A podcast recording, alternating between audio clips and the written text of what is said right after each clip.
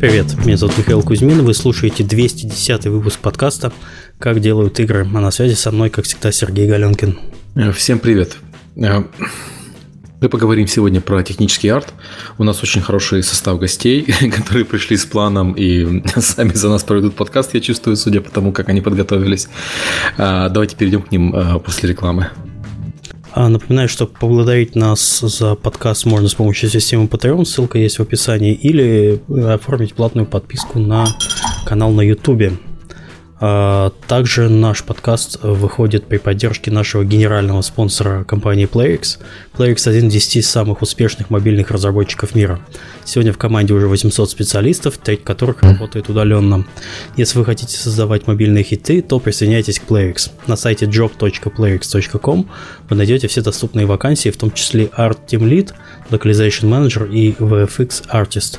Еще раз job.playx.com. А, подкаст выходит при поддержке Аподил. Аподил – это платформа для грамотной монетизации мобильных приложений. Аподил помогает разработчикам встраивать рекламу, анализировать ее эффективность и получать максимум дохода. Через единый SDK Аподил дает доступ к более чем 35 рекламным сетям. Он автоматически подбирает самую выгодную для разработчика рекламу в режиме реального времени, чтобы вы могли полностью сосредоточиться на создании классных игр, а не на их монетизации. А, подкаст также выходит при поддержке Корона. Корона – это кроссплатформенный движок для быстрого создания 2D игр и приложений. С ним вы лег... сможете легко и быстро создавать качественные игры и приложения для всех самых популярных платформ. В Корона нет скрытых платежей, отчислений и роялти. Независимо от того, как много человек у вас в команде и сколько игр вы выпустили, вам никогда не придется платить за базовый функционал платформы. Корона не только движок, но и сильное сообщество, понятная документация, более 500 тысяч разработчиков и живой форум. Создавая игры с Корона, это легко, быстро и бесплатно. Подробности на сайте coronalabs.com. А, подкаст выходит при поддержке Mobile Lab. Фермы. Фермы никогда не меняются. И в этом Таонга The Island Farm отличается от других. Мы не делаем игры на коленке, не правим XML-файлы руками. Mobile Soft Lab использует удобные редакторы, понятную админку и современные технологии разработки. Мы ищем программистов и геймдизайнеров, готовых оставить каменный век позади. Подробности на mobilesoftlab.com. Еще раз, mobilesoftlab.com. Давайте познакомимся с нашими гостями. Там в чате отличный вопрос. Чем отличается технический арт от гуманитарного? Чувствую, у нас сегодня будет веселый выпуск. А, у нас в гостях сегодня три человека. Это Александр Зотиков, technical artist из Remedy Entertainment. Привет. Привет. А, Даниил Гашко, technical 3D artist, э, certified Unity developer в Plarium Харьков. А, здравствуйте. И Алексей Медяник, technical artist э, Ubisoft, проект Far Cry 5. А, всем привет. Ну, давайте по тому же порядку познакомимся со всеми. Александр, расскажи немного про себя, э, чем ты занимаешься, чем занимался и когда начал вообще работать в геймдеве. Хорошо. А, начал работать я в геймдеве около 7 лет назад. А, в то время я заканчивал математико-механический факультет в Санкт-Петербургском университете и э, как бы думал о том, куда вообще мне пойти дальше. В принципе, путь был ну, либо в инженера, либо в программисты. Э, но, если бы не одно но, в тот момент у меня было увлечение, ну, некоторое такое, как хобби. Я занимался 3D-моделированием. Это вышло довольно случайно. И если я точно помню, мы просто с другом нашли где-то диск 3D Max. Вот, вы знаете, как тогда можно было найти диски. И мы попробовали с ним что-то сделать, какую-то модельку. У нас ничего, естественно, не вышло с первого раза. А, ну, и как-то мы на это забили дело. А потом я решил все-таки разобраться. И разобрался до такого, что, в принципе, уже к тому моменту моделировал, ну, года 4, наверное. И решил что уже все, пора решать, либо надо э, брос... начать зарабатывать деньги этим, либо уже бросать хобби, потому что ну, отнимало определенное количество времени.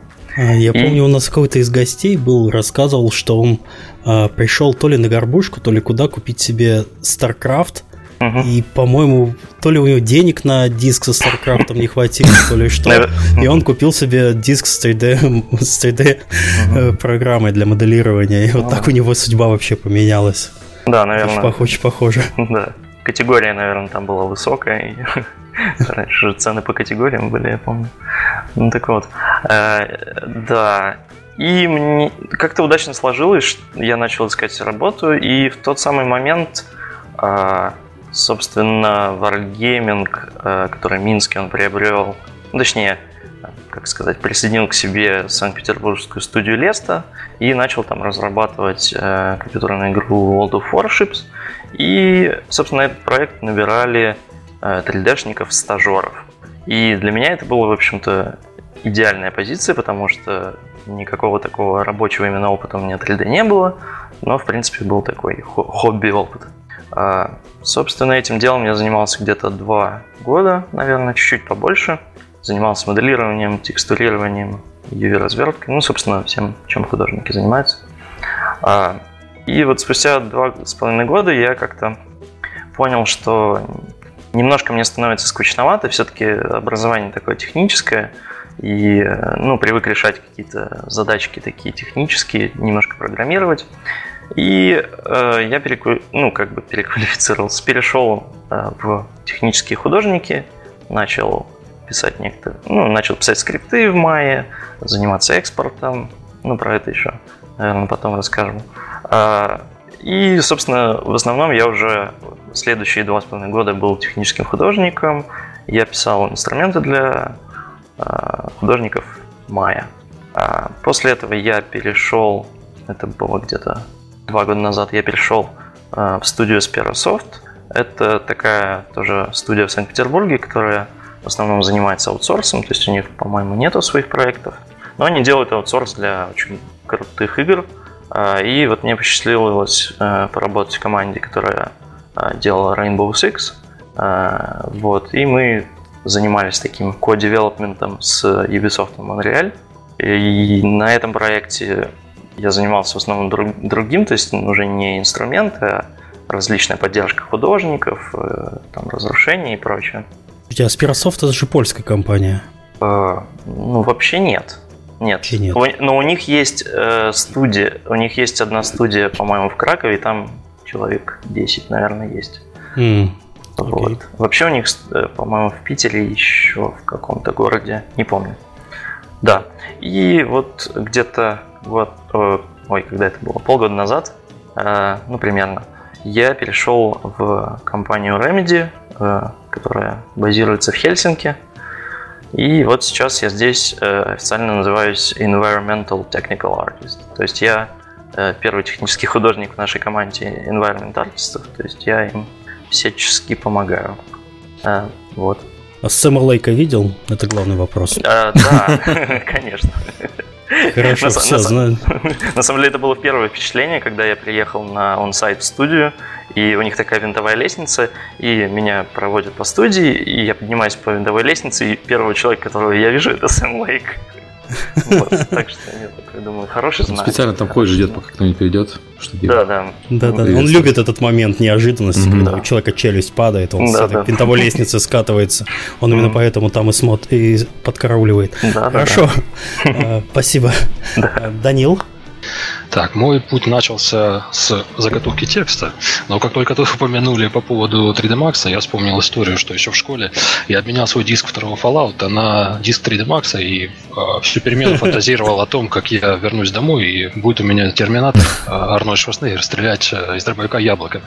Но я очень сильно обломался, когда увидел 4 э, поля, фронт, вид слева, перспектива и так далее, и не совсем понял, как это вяжется с моими монументальными сподвижками. На тот момент я очень не взлюбил 3D-моделирование, но к концу школы и с начала института увлекся программированием на питоне, увлекся программированием на Java, C-Sharp, как бы искал себя.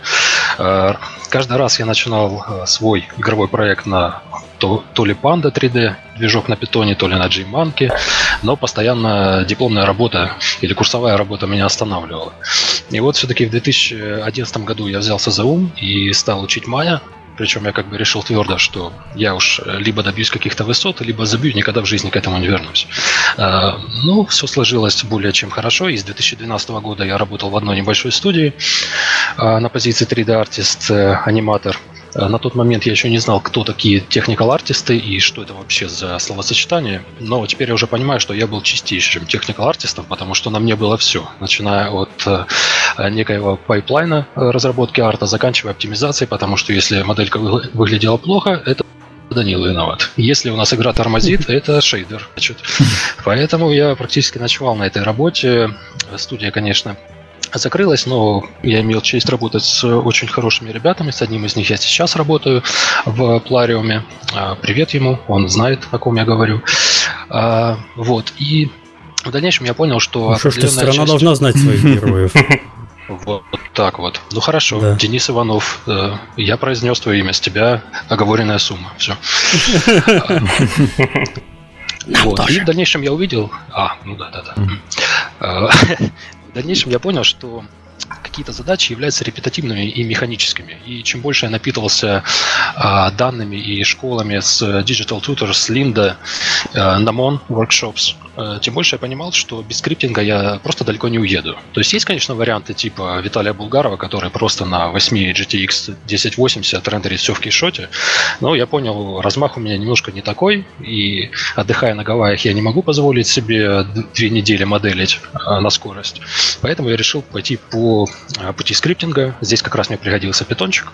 С помощью него я начал создавать различные инструменты для Maya.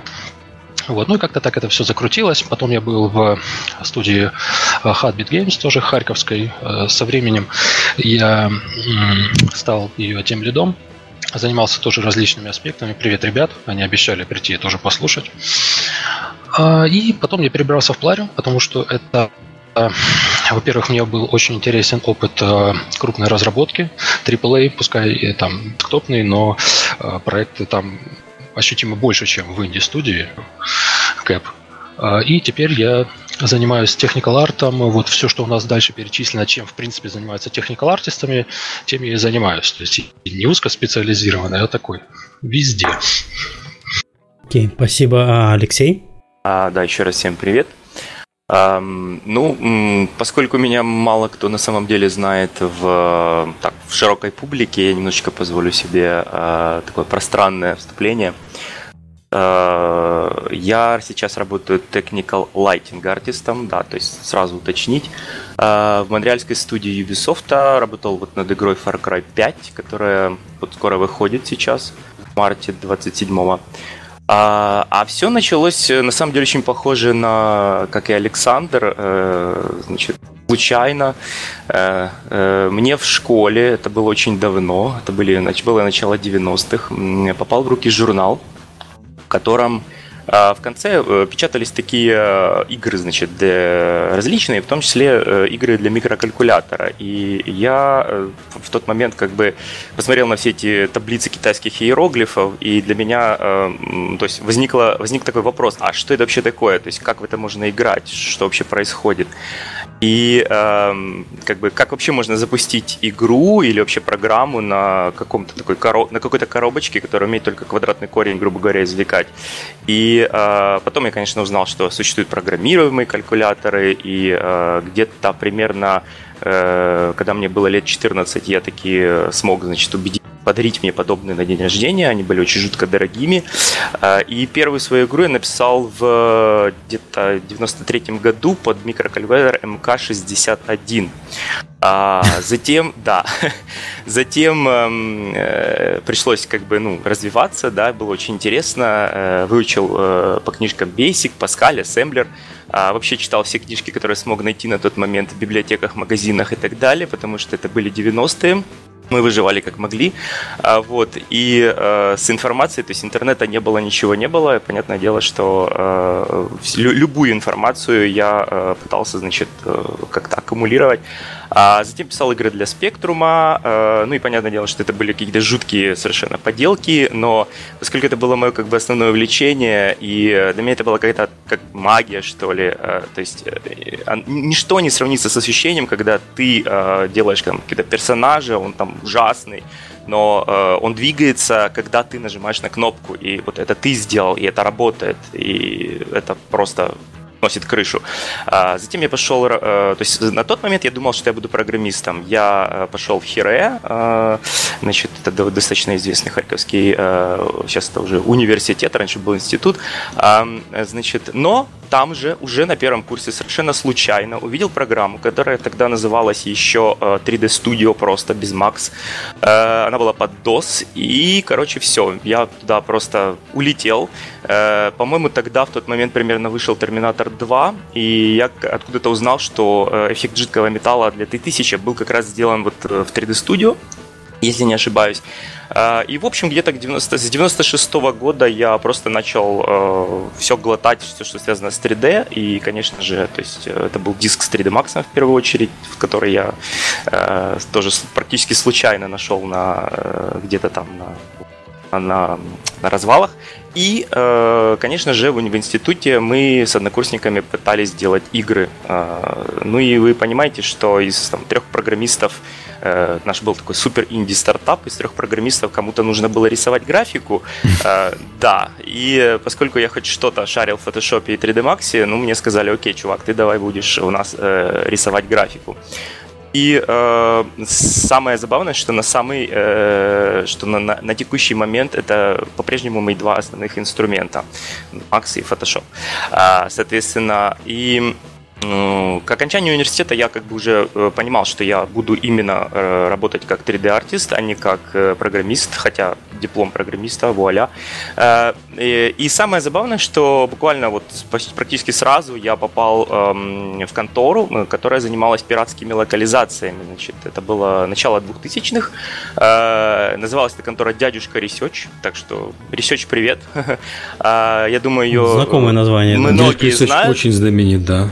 Да, ее многие знают, потому что практически все переводы для всех этих седьмых волков, там и Фаргусов и прочего, это делали мы на самом деле. И, эм, в общем, да, «Привет из двухтысячных» называется. Про нас даже на Лурке статья есть, называется «Русификации». А, Я только что загуглил, да. Неплохо. Э, вот. И у нас в какой-то момент э, ресерчу после очередного перевода огромного, э, огромного, там 10 дисков было, Фантасмагория так называлась, видеоквест такой, и 10 CD-дисков, то есть это вообще с ума сойти. И там в основном было, потому что это было видео, это было жуткое видео, Microsoft видео с жутким качеством, но это был видеоквест, и ресерч на тот момент подумал, ну так, ну у нас же уже есть программисты, у нас есть дизайнеры, у нас как бы вот даже есть люди, которые шарят в 3D ну давайте сделаем свою фантасмагорию только с блэкджеком и так далее. А, и вот это был такой мой первый серьезный experience в геймдеве, то есть это была совершенно законченная, то есть платная работа, профессиональная работа, а, значит, пришлось, конечно, много на ходу учиться, а, и эм, как бы мы эту игру выпустили, игру мы делали, называлась э, V, история рассказанная заново, Э, издателем, по-моему, был новый диск, если не ошибаюсь, я не помню, если честно. Э, вот. И, возможно, то есть э, кто-нибудь даже ее видел. Я там рендерил задники э, статичные, а потом по этому всему ходили видеоактеры, э, ну, живое видео, значит, актеры снятые э, и вырезанные по, по, по цветовому ключу. Это тоже было очень интересно на самом деле. И затем э, где-то год, то есть я там фрилансил, что-то еще. Года с 2007 я попал в студию э, GameLoft, которая открылась в Харькове на тот момент. И э, где-то больше пяти лет проработал environment artist ом. Да, то есть, ну и не только анимации, персонажи, все на самом деле приходилось делать, но в основном environment art. Э, затем я попал в Монреальский Gameloft, э, там проработал несколько лет тоже как environment artist. Участвовал в проектах эм, ну, много, на самом деле, проектов было, больше 20, э, потому что, ну, мобилки – это достаточно такой живой рынок, проекты где-то около года длились раньше, по крайней мере. Сейчас уже, конечно, такой full production, больше на AAA похоже. Ну и участвовал там в серии, то есть серии Gangstar, например, то есть Gangstar 4, Gangstar 5, Затем, а, вернее, до этого еще в Харькове это был Rainbow Six Shadow Vanguard. Это была такая первая а, большая игра, сделанная, на самом деле, харьковским Gameloft'ом. Вот. И затем а, в монреальском Gameloft'е я познакомился с таким замечательным товарищем, как Андрей Максимов. Он на тот момент работал там, и, значит, ну как, то есть он меня заразил буквально э, техникал артом и вообще таким вот э, философией. Э, у него такая своеобразная философия. Он очень интересный человек. И да, вот начал писать шейдера, да, начал пить ром и покатился. Вот, то есть на текущий момент, да, я уже больше трех лет работаю как technical artist, мне это жутко нравится. Вот все. А для тех, кто не знает Андрея Максимова, имя, имя, конечно, известное, но есть такие, которые... Да, знают, Андрей Максимов это... Да, конечно. Андрей Максимов это э, technical artist сейчас э, э, в Naughty Dog. Uh, да, до этого он uh, работал в GameLoft, затем, по-моему, в uh, Kixeye, если я не ошибаюсь. Uh, ну и вот сейчас перешел в Naughty Dog. Uh, ну, это такой крутой чувак, погуглите, это интересно. У него очень интересное выступление на GDC, я всем рекомендую его послушать. Um, вообще очень много выступлений, он очень популярный, и да, он такой inspirational человек. Um, после, да, после того, как ты его слушаешь, сразу хочется бросить все и идти в Текарт. Uh, и еще хотел э, добавить, что в принципе вот э, мой такой программистский бэкграунд э, мне очень хорошо помог в том, что я сейчас начал учить C, Sharp, Unity, и, в принципе, вот уже можно поиграть даже в игру, я ее опубликовал на Google Play, называется Equilibre Endless Balance. Эм, это игра про ослика, и нужно в общем, пытаться сохранить баланс, пока он везет огромную кучу мешков. Это, ну, поиграйте, посмотрите. Все, спасибо. Окей, okay, спасибо. Давайте поговорим про то, что такое технический арт и чем отличается от обычного арта и, я не знаю, от программирования? Ох, мне кажется, это самый сложный вопрос, честно говоря, за весь подкаст будет.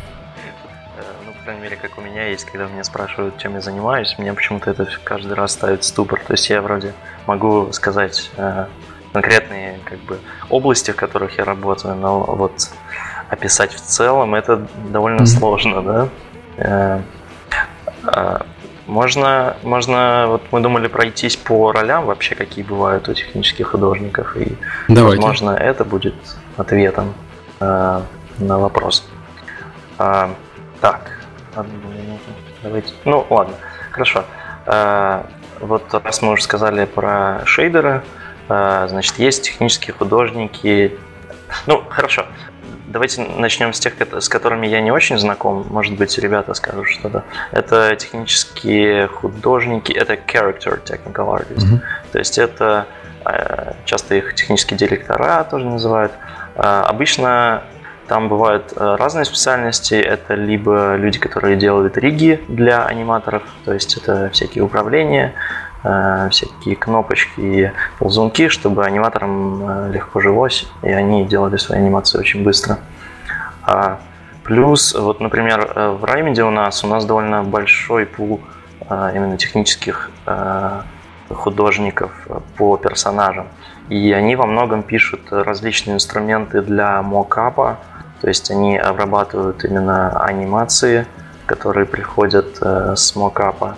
И там различные, они даже вроде как пишут э, какой-то AI, который чистит э, мокап для аниматоров.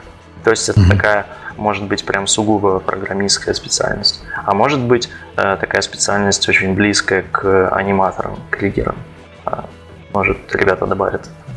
Да, с, ваш, с вашего позволения, немножко скромности в подкаст. Technical Artist на проекте – это ваш друг, это ваш вдохновитель и ваш учитель.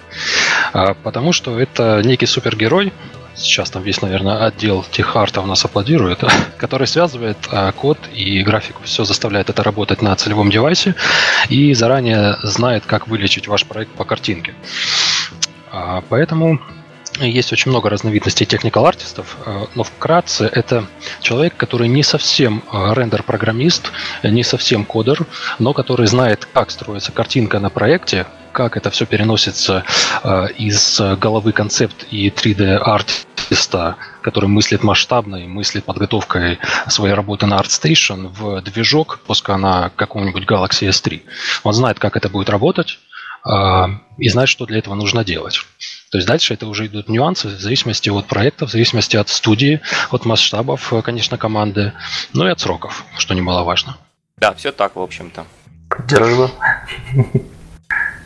Отлично. Ну, э, Леш, если я не ошибаюсь, ты сказал, что ты занимаешься Lightning э, Technical Может, расскажешь? Да, конечно. Какие особенности? Угу. Конечно. А, вот смотрите, эм, э, Lighting, да, это вообще я пришел из визуализации интерьеров, э, то есть там все эти вот э, V-Ray, там Mental Ray на тот момент, это был еще Mental Ray, и все остальное. То есть эм, надо какие особенности сейчас все это в real time, ну, то, то есть physical based renderer и так далее. Э, нужно очень четко понимать, как вообще устроен свет с точки зрения физики, как э, устроен человеческий глаз, э, как устроена фотокамера, видеокамера, чем это все отличается. Эм, вас, то есть как вы должны понимать, как работает экспозиция кадра, эм, единицы освещения, типа там люмины канделы, у вас как бы не должны вызывать никакого ступора, понимать температуру цвета в кельвинах, все вот, вот это все. Если эм, если при этом вы э, все это как бы знаете, да, это техническая часть. То есть э, дальше нужно понимать, что э, вы не делаете абсолютно physical-based никогда. То есть вы не копируете реальность, вы стараетесь сначала сделать все реалистично, как можно больше, ближе к реализму, а затем вам приходит арт-директор и говорит, а, вот здесь я хочу сделать голубее, а здесь я хочу сделать оранжевее, а вот здесь мне, значит, нужно больше, там, я не знаю, света или больше там, создать какое-то впечатление. И ты как бы понимаешь, что э, что ты не можешь этого сделать, потому что, ну, например, у тебя просто в формуле нет никаких инпутов для этого и так далее. И вообще, то есть, знаете, что больше всего вообще ненавидят директора, э, арт-директора? Они ненавидят фразу «это невозможно, так ПБР не работает». Mm-hmm. То есть, это абсолютно вот да, и то есть, например, программист, вот он запедалил самое крутое небо, там, по последнему пейперу, значит, он там неимоверно горд, что у него это вот все работает, что это произведение искусства, а оно неотличимо от настоящего и так далее. Да, и вот приходит ардир и все портит. И э, дальше все бегут к тек-артисту и говорят, вот э, у нас вот проблема, то есть э, небо не краснеет, да, вот так, как нам хочется. Спаси! Да, спаси, сохрани, да. И дальше, ну, начинается просто брейнсторм, эм, то есть э, просто ты начинаешь понимать, пытаться анализировать и понимать, что хочет э, арт, и, э, значит, как это добиться технической стороны.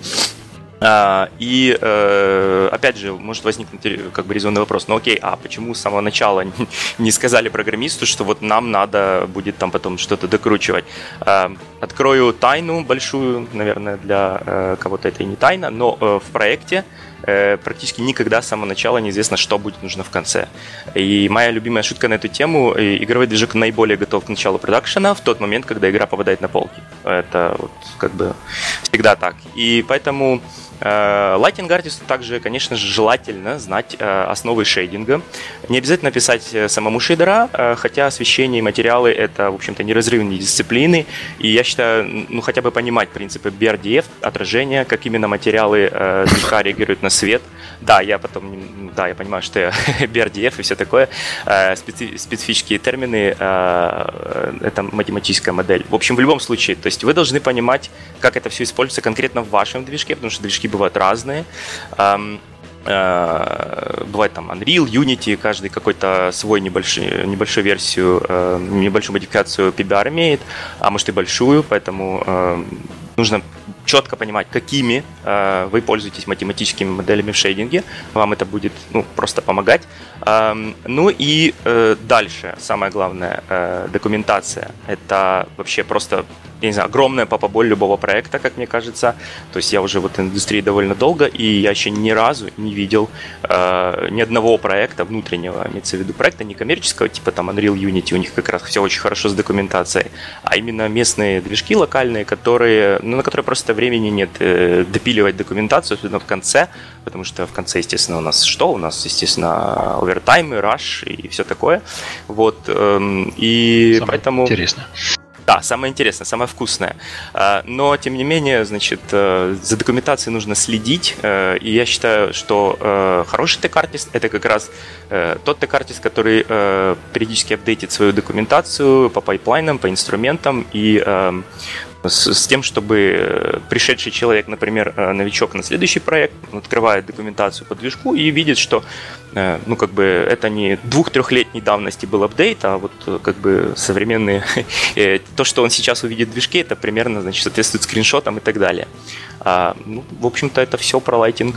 Да, я, кстати, хотел добавить по поводу документации. Э, вот у меня был такой опыт, что мы что могу сказать, что техартист это человек еще, который должен уметь разобраться вообще в документации, которой 2-3 года, и рассказать вообще, допустим, артистам, э, что какие кнопки надо нажимать, и уже потом заапдейтить эту документацию. Потому что, э, ну, это, наверное, такой, э, может быть, experience больше аутсорсовых компаний. Вот у меня был такой опыт, когда ну, документация довольно старая, и, ну, художники, ну, вообще, естественно, никто не читает документацию, да, но при этом она должна быть хорошей, что если вдруг ее что-то кто-то читает, она должна говорить за себя. Ну да, и вот тут как раз приходилось разбираться, разбираться, потом искать людей, которые знают, и уже потом рассказывать э, людям, собственно, как вообще это все работает, если оно работает, конечно. Вот да. по поводу еще латинга я бы добавил очень хороший скилл для нынешних а, прошлых, не знаю, там на пенсии тех артистов и будущих, это уметь э, сфейкать результат. Когда приходит арт-директор и хочет от вас чистый PBR, а, вы должны дать ему картинку PBR средствами, которые не являются Metal RAW э, или SPEC Gloss. То есть э, фейкайте блином или чем-нибудь еще, но картинка из-за этого не должна страдать. Очень часто заказ, который вы получаете на картинку, несопоставим с ресурсами, которые предоставляет вам платформа. Это правда, да. Это вот, поэтому. Мне кажется, да, это да, вообще да. основное. Да, если, извини, значит, если обсуждать уже немножко там дальше у нас по плану, э, вообще что, что должен как бы уметь тег-артист и так далее, да, э, в том числе это не обязательно лайтинг, это вообще любой тег-артист, он должен понимать э, и очень хорошо знать весь набор инструментов и, и платформ, которые у него в распоряжении, он просто должен вот вообще все, все это охватывать целиком э, в голове и очень хорошо понимать, что и чем он делает, и какие трюки он применяет, и у меня там еще отдельно, на самом деле, секция про трюки будет. А, то есть мы должны четко понимать, э, когда нам приходит э, заказ, да, вот именно концепт, там ардир или еще кто-нибудь просит сделать что-то, не обязательно PBR, но просто вот что-либо, ты должен четко понимать, как ты это будешь делать, чем ты будешь делать, на платформе, где пострадает качество, где вообще этого нет, ну, то есть ты вообще это никак не сделаешь, и тогда надо думать, как это делать.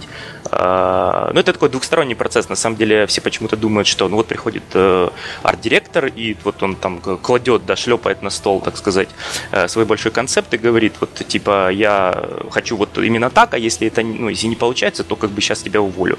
Э, нет, конечно же, такого не бывает. Эм, в, нормальной, в нормальном пайплайне да, идет обязательно процесс R&D в идеале, то есть когда еще препродакшн, то есть когда еще, в общем-то, ничего нет, не запущена, э, игра еще там, грубо говоря, планируется, и э, небольшая команда, она сидит и вот вообще пытается понять, э, какие у нас новые хотелки по поводу графики, и можем ли мы это сделать, а если нет, то что нужно допилить, чтобы сделать. Э, и опять же, здесь обязательно нужен технический артист и весь его багаж знаний, да. Это, по сути, как некий адвокат проекта, который должен выглядеть круто на относительно некрутом железе. Очень зачастую такое случается. Вот, а следующий, я так понимаю, у нас Materials Shading. Это, в принципе, тесно связано с лайтингом, э, так или иначе. А, ну, что я могу от себя здесь сказать, что у нас на проекте, к сожалению, не могу сказать, что я сейчас делаю, но будет круто, подождите.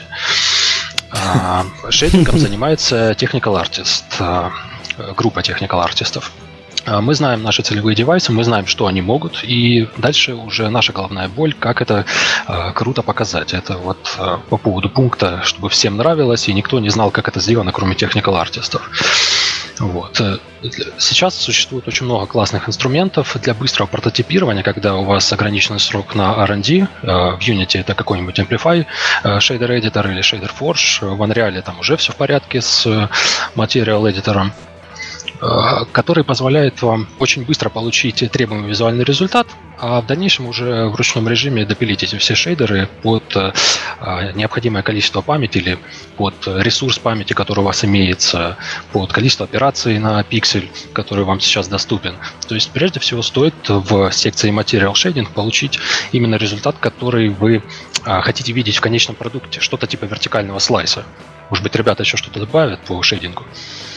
Ну, я могу добавить, эм, значит, вообще шидра — это то, с чего я начал эм, свое, так сказать, путешествие в Technical Art. И э, шейдинг это очень-очень интересный раздел на самом деле, на мой взгляд. Значит, во-первых, я очень рекомендую всем сайт, называется Shader Toy. Я дам ссылку, значит, э, Михаилу, он ее запостит. А, Shader Toy э, в реальном времени прямо на браузере, значит, э, воспринимает код шейдера, по-моему, HLSL, если я не ошибаюсь, или GLSL, суть не в этом. А, суть в том, что вы можете посмотреть результат работы вашего шейдера прямо в браузере, то есть на любом объекте вы можете загрузить модель, что угодно, по-моему, там доступны базовые там, сферы, кубики и прочее, и вы прямо сразу видите, что вы пишете, пишете, как вы пишете, и это очень удобно, чтобы, э, чтобы быстро прототипировать, набрасывать какие-то наброски, идеи, то есть вот, э, грубо говоря, едешь в метро, тебе пришла идея какая-то, ты прибежал там домой, бросился в шейдер той, что-нибудь там накодил, посмотрел, оно не работает, ты, ну, и так далее. Эм, что меняешь и так далее. Оно сразу все э, отображает. Эм, ну и вообще, то есть шейдинг это по большому счету эм, то, как э, человек воспринимает э, поверхность, и поэтому мне очень нравится еще э, такой раздел, как оптические иллюзии. Значит, я, я вообще большой фанат оптических иллюзий, я собираю всякие сайты со сборниками оптических иллюзий, и, в принципе, считаю, что это мне сильно довольно-таки помогает в создании материалов, в создании поверхностей. Поэтому я тоже, если кому интересно, я могу дать э, ссылки э, каких-то ключевых, но это все очень легко гуглится. То есть просто, допустим, Optical Illusions набираете в гугле, и э, потому что это реально расширяет ваш кругозор и позволяет вам минимальными средствами иногда, просто за счет того, что вы делаете какую-то распространенную оптическую иллюзию, и большинство, поскольку большинство игроков никогда не, не вглядывается вот в динамике, там, да, там идет какой-то бой, там какие-то юниты наступают, никто не смотрит, как там у них тени сделаны, никто не смотрит, как у них там э, нормали, куда смотрят и так далее. То есть э, ваша задача э, делать э, минимальными средствами. Это, естественно, чтобы сказывалось и на FPS 3060, это как бы стандарт. Ну, 60 редко у кого, ну, 30 как бы это нижняя планка, поэтому а, вам просто дают, говорят, вот у тебя на лайтинг и шейдинг, там, допустим, там столько-то миллисекунд, и все, и крутись как хочешь. А, поэтому, да, а, оптические иллюзии это довольно-таки важный раздел, его надо бы знать. А, вот. А вот у меня такой вопрос возник. Данил э, несколько раз упоминал такое понятие, как выглядит круто. А кто ответственный за то, чтобы оно выглядело круто, и кто определяет, что это на самом деле круто? Ну, э, наверное, Typical Данил. Artist? Данил сейчас должен ответить. Отвечает Данил. Артлит, наверное, должен определять, что это выглядит круто. Ну, окончательное решение всегда за арт-директором должно бы быть. Вот. А вот здесь, а вот здесь. Ну, как бы. Да, э, Ой, что-то с Данилом произошло. Данил решил тактично свалить из подкаста от таких вопросов. Я извиняюсь, это не, очень, конечно, вопрос, но какой есть. На самом деле, нет, почему очень хороший вопрос. Э, мне кажется, что вот здесь как раз очень, э, очень это практически ответ на вопрос, э, что первично, техника или арт, грубо говоря. Потому что можно сделать очень-очень круто с технической точки зрения, да, но там все будет очень быстро, очень классно. Э, но выглядит это будет, ну, там не очень, да, грубо говоря. Э, э, ну, имеется в виду с точки зрения, как бы, арта. И да, и ты такой потом приходишь к арт-директору, и там, или, ну, неважно кому, кто отвечает за арт на конкретном проекте. Просто не всегда даже арт-директора занимаются этим, особенно в начале. И ты приходишь и говоришь, ну, вот смотри, вот я тут как бы классно сделал, там у нас там новое небо, например, или там новый шейдер чего-нибудь, там дыма, например. И затем, эм, да, арт-директор к тебе как бы поворачивается и говорит, ну, знаешь, не очень, да, надо бы вот тут, тут подтянуть и так далее. Э, поэтому, на мой взгляд, э, самое главное, и, э, ну, то есть ты как технический артист, э, для тебя арт должен быть первичным. Э, ты должен эм, понимать вообще, зачем ты это все делаешь, э, то есть какие цели и ты преследуешь, какие средства у тебя для этого есть, и если нет этих средств, то надо как бы их, да, девелопить и так далее. Но в первую очередь ты решаешь задачу, чтобы было красиво, чтобы было так, как хочет и как видит арт-директор, в этом плане мне очень... Э, я, я э, запомнил нашу работу в Геймлофте с одним из э, арт-директоров на проекте Ганста 5. Гаста Нью-Орлин. А, это вот очень такой стилизованный проект на самом деле. Он не, вообще не фотореалистичный, но эм, я туда попытался немножечко PBR тоже всунуть э, в шейдинг, вот, поскольку это очень модно было на тот момент. И, э, и вот там мне просто падали концепты, да, и я просто стоял э, рядом вдвоем мы значит, э, на, на один концепт смотрели, и я просто вот пальцем тыкал э, в концепты, говорил, вот это мы можем сделать, вот это мы можем сделать, а вот это мы не можем сделать, давай я попробую, я тебе покажу результат. И когда вот э, была какая-то первая, вторая, третья итерация, э, ты как technical artist просто, ну, я считаю, обязан э, понимать, как с точки зрения именно арта, э, насколько круто это выглядит. То есть ты должен постоянно учиться, и когда ты э, для себя, ну, то есть у тебя должна быть какая-то внутренняя планка э, для себя, то есть ты видишь, что это круто, это, это работает, это работает быстро, ты подходишь, затем уже, естественно, ты делаешь верификацию с как бы действительно вот а, а, артовым эм, персонажем на проекте. И все. Вот вот так я считаю. Данил вернулся. Ты слышал мой вопрос, Данил? Да, я прошу прощения, какие-то проблемы со светом у нас здесь. Ага. Мне воп... Я повторю вопрос. Ты несколько раз э, упоминал, что должно быть круто. Я, я спрашивал, э, кто определяет у вас э, в компании э, вот этот момент. Technical Artist ответственный за крутость или все-таки арт-директор? Конечно, у нас Опять Не проблем со связью. Угу. С вашего позволения, буквально чуть-чуть прервусь, попробую переключить источник интернета. Ага, давай. Окей. Хорошо. Ладно, мы так и не узнаем ответ на этот животопищий вопрос. Ну да. Хорошо, ну, давайте по- со, пойдем со, дальше. Ну да. Я со, со своей стороны могу сформулировать, что, ну вот, с моего подхода можно сказать так, что нужно использовать и создавать такую технику, чтобы арт не страдал. Пожалуй, пожалуй, это такая одна из основных задач техартиста. Ну, Но арт не просто меня. не должен страдать. Э, да, да, да. Ну, это я имею в виду, что, ну, например, ты не всегда создаешь арт, если ты техартист. Ну, иногда ты выступаешь именно в роли такой поддержки, скажем так.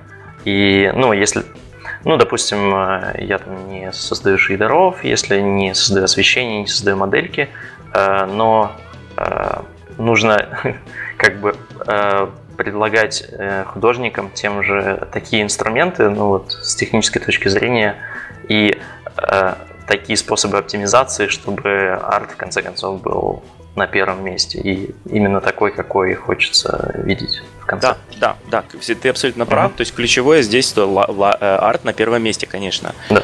И э, ты сейчас на самом деле говорил о э, тулзах и о, ну, об автоматизации, по сути, ну, ближе к... Uh-huh. И об оптимизации, кстати. Очень важно э, э, заметить, что э, когда есть некая оптимизация, то есть, допустим, вначале ты в любом случае делаешь какой-то не сильно оптимальный арт, да, даже вот несмотря на то, что ты стараешься э, ну, поскольку ты лучше всего знаешь движок, ты делаешь модели самые оптимальные, то есть там по, три, по триангуляции, по, по, по шейдингу, по всему, по настройкам. Но в любом случае, допустим, в начале проекта ты не знаешь э, иногда на каком, допустим, какой минимальный девайс, на котором должно запускаться. Ну, поскольку я очень много работал с мобильными, поскольку, смотрите, немножко, э, вернее, очень сильно э, разнится пайплайн для мобильных э, вообще устройств и мобильных студиях, вот, как Gameloft, например, и AAA контор, когда когда у тебя есть, в принципе, вот PlayStation 4, да, у нее есть все технические спецификации уже давно, и э, движок уже как бы достаточно ну, нормально заточен, и у тебя девайс, он один. А когда ты в мобильном сегменте э, рынка и делаешь туда игры, то у тебя там э, тысячи девайсов с тысячами спецификаций. Это совершенно такой зоопарк ужасный. Вот. И даже на айфонах. То есть, э, ну, то есть, есть, допустим, требование поддерживать iPhone 4. Ну, вот у нас такое было. И ты понимаешь, что, ну, или там iPad mini первый или второй, что еще хуже на самом деле. Вот. И ты понимаешь, что вот, хорошо, мы это будем поддерживать, но пока что мы сейчас делаем красивый арт, который будет красиво выглядеть на там, последнем там, iPad Pro или там на шестом, седьмом, там, или какой на тот момент был там, iPhone, и ты должен это все делать, и затем, когда ты это все сделал, ты сделал красивую модель, там, красивый environment, красивое освещение, а, ты должен понимать, что если сейчас мы начнем это все оптимизировать и переносить на более слабые девайсы, где больше всего пострадает арт. То есть ты все, ты все равно фокусируешься на арте. Ты должен понимать, что вот сейчас мы обчикаем модельку там с 2000 полигонов до там, 500, ну, я утрирую, но тем не менее, и она из красивого там персонажа превратится в, в кучку полигонов. И, э, ну и все. То есть на этом моменте как бы это не вариант. То есть нужно думать, как э, может что-то другое выкинуть, но главное персонажа оставить в таком разрешении или э, какие-то, опять же, начать трюки применять, э, там, с прозрачкой что-то придумать там, и так далее. Э, и, э, в общем, оптимизация, да, от оптимизации арт не должен страдать. Это обязательно. Да, скажите, пожалуйста, сейчас нормально слышно? Да, сейчас да, нормально, нормально слышно. Слава богу. В общем, вкратце я захватил, что говорили ребята. А, я полностью плюсую, и если очень коротко, то вам дается задача на картинку относительно референсов. Как вы будете это реализовать, это ваш профессионализм, ваш технический арт. И что действительно не должно страдать, это сам непосредственно арт. Ваша задача минимальными техническими средствами получить требуемую картинку. Это если очень кратко. Окей. Okay. Угу. Хорошо, а следующий пункт у нас процедурная, э, если я правильно понял. Да, процедурализм. А, что я хотел бы сказать из вот последнее, что Алексей говорил, что э, нередко бывает ситуация, когда должен поддерживаться целый зоопарк, и в этом случае городить э, а, громадный сервер с ассетами очень а, накладно, и вручную все это делать очень и очень трудно.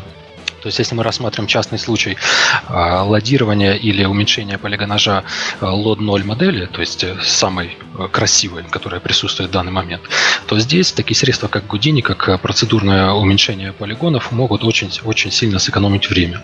Также на производстве текстур тот же Substance Designer поможет вам сократить время, во-первых, на разработку э, пакета текстур под разные разрешения, под разные девайсы, в зависимости от того, какие ресурсы у нас предоставлены, но и а, одновременно увеличивает а, скорость итерирования на вашем проекте.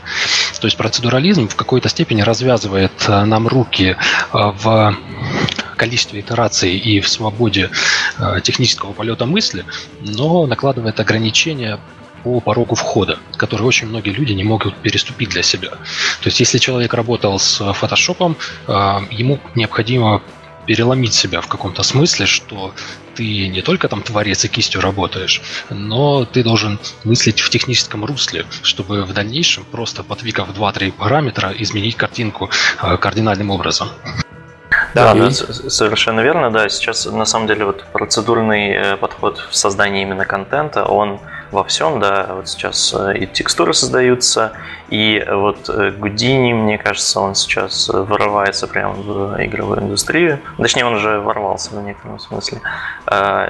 Просто а, если мы говорим про процедурные, да, например, про разрушение, ну, в играх довольно давно используются в разных синематиках и просто анимации каких-то разрушений, которые делаются в Гудине. То есть э, есть, да, например, технический, ну вот у нас есть технический художник, который по разрушениям. Есть он занимается тем, что он создает в Гудине э, физическое разрушение, потом каким-то образом это запекает, допустим, в анимацию – и вставляет в игру.